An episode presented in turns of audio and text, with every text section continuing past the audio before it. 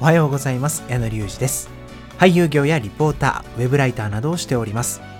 この番組では演劇やミュージカルの豆知識や最新のニュースを毎日お届けしております。もしよろしければフォローをお願いいたします。さて今日なんですけれども今日はですねえー、公演情報ということで藤原竜也さん主演のあの舞台についてお知らせをしたいと思うんですがこの舞台チケットが取れないんですけどちょっとね見に行きたいんですよね。まああのその舞台をですね、えー、この番組のスポンサーでもあります演劇メディアオーディエンスの編集長が見に行ったということであの早速ですねオーディエンスにそのリポートが載っておりましたのでそれを紹介したいなと思います。では早速いきましょう。矢野隆二の演劇ミュージカルチャンネル。この番組は演劇メディアオーディエンスのスポンサーでお送りいたします。ということで皆さん今、あのー、ご紹介した通りですね、あのー、藤原竜也さんが主演されている舞台についてもうこれ見に行きたいのになと思いつつチケットが取れないなと思い、えー、ちょっと感想だけでもねご紹介したいなと思います、え、ご紹介するのは「サイの国シェイクスピア」シリーズ。ついに完結ということで終わりよければ全てよしという作品についてお知らせをしたいなと思います。この、えー、作品なんですけれどもシェイクスピアの全37戯曲を上演するという異例の試みがですねついに最終章を迎えます。蜷川幸雄さんから吉田鋼太郎さんへとそのバトンは引き継がれまして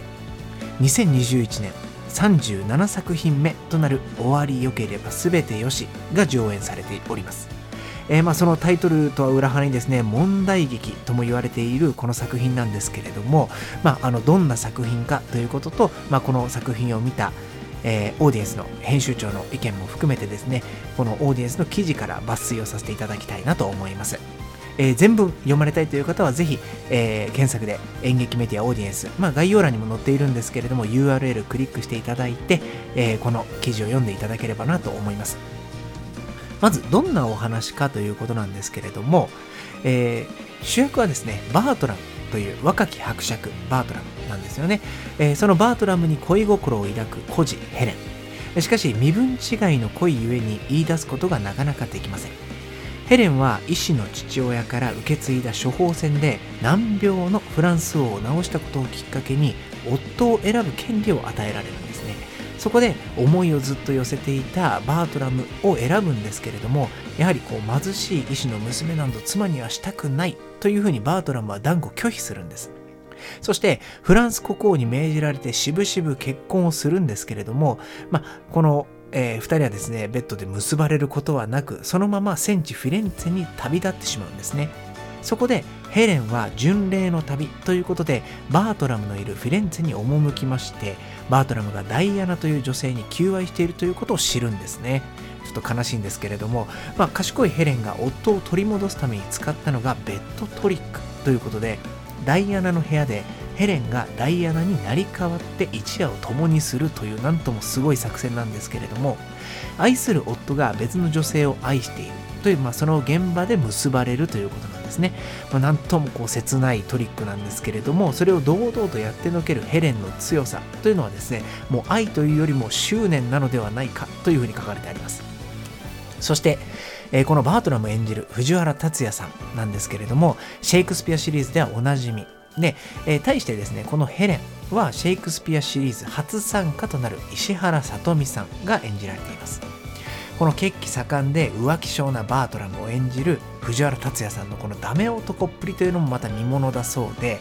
この、えー、それに対してですね、凛としたこう透き通るような声で彼への愛を叫ぶヘレン。まあ、石原さとみさんなんですけれども、まあ、あのこんな男のどこがいいんだというふうな声が上げ上がるんじゃないかというような、えー、構図だったそうです。そして、えー、このねシェイクスピアシリーズの面白いところということで書かれてるんですけれどもヘレンは一度もなぜバートラムが好きなのかというところが語られないんですね作品が始まった冒頭から最後までずっと一途にただバートラムを愛し続けますこの普通に考えるとおかしいんじゃないかって言いたくなっちゃうんですけれども、まあ、まあ、現代でもね、こんな男のどこがいいのというようなセリフ、よく聞くかと思います。まあ、ダメ男であっても、なぜか惹かれてしまうというのは、まあ、恋愛あるあるではないかということなんですね。そして、国王に強制させられたからといって、まあね、強制だからといって、まあ、好きでもない、まあ、身分がね、え違う女性と無理やり結婚をさせられるというこのバートラムの立場もね、まあ、必要以上に反発したくなるという気持ちもわからないではないんですけれども、まあ、自分はねまだ結婚したくないとか自由に暮らしたいんだっていうふうに叫んでいる男性だとかもうそういう強い思いを持っている男性っていうのは現代でも目にしますよね。えそんな理屈では語られない人間らしさを描いたこの作品なんですけれども、まあ、そういうところにシェイクスピアの真髄というのを感じずにはいられません。そして、えバートラムなんですけれども戦地ねフィレンツェから帰ってきたバートラムはなぜか顔を半分布で隠していますそしてそこでフランスに帰ってくるんですけれども戦地で活躍した名誉を表しているものなのかそれともまあ、あの、どういうものなのかというところなんですが、バートルはすっかりね、帰ってくるとおとなしくなっていて、国王の命令に背いたことを謝罪すると。そして最後結ばれることになるんですけれども、まあ、そこで終わりよければ全てよしになったバートラムとヘレンなんですけれども、ヘレンはね、優しくバートラムのその布を取って抱きしめるんですね。もしかすると、まあ、この布は時間が経って身につけた建前だったり、大人の事情を受け入れる物分かりの良さといったその心の仮面の、ね、ような存在なのかもしれないですしかしこのヘレンはありのままのバートラムを受け入れる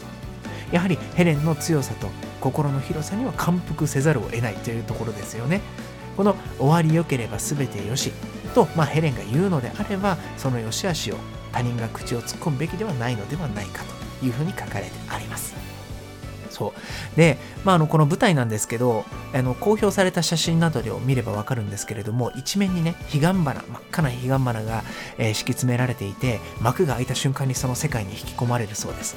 そして、まあ、あの、様々なね、その技巧が散りばめられた言葉が一気に飛び交ってもう計算し尽くされた言葉の数々をねこんなに浴びる機会はそうそうないんじゃないかというふうにも書かれていましたそしてまあ、あの上演時間としては2時間40分ぐらいということなんですけれどもこの公演29日まで5月の29日まで西の国埼玉芸術劇場で行われております。その後宮城大阪豊橋鳥栖ですね佐賀県の鳥栖ですね、えー、で公演が予定されております。まあね、こうチケットも多分もうほとんど売り切れちゃってるんじゃないかなと、まあ、詳細までは調べてはいないんですけれども東京公演は少なくとも当日券を待たなければえー、見ることはできないような感じで書かれていましたね。まあ、運が良ければ当日券が出て見られるかもしれないので、あのどうしてもという方はチェック、ホームページをね、あの公式ホームページのサイトの、え、URL も貼り付けてありますので、そちらから見てみてください。ということで今日はですね、ちょっと長くなっちゃいましたけれども、えー、サイの国シェイクスピアシリーズがついに完結ということで、終わり良ければ全てよしについてお話をいたしました。番組ではですねいろんな、えー、おすすめ情報劇団や俳優さん作品の情報をお待ちしております、えー、矢野隆二の Twitter の DM に送っていただいても結構ですのでどしどし、えー、意見や感想ご意見ご要望など合わせて送っていただければ嬉しいです。ということでまた次回の配信でお会いいたしましょう。矢野隆二でした。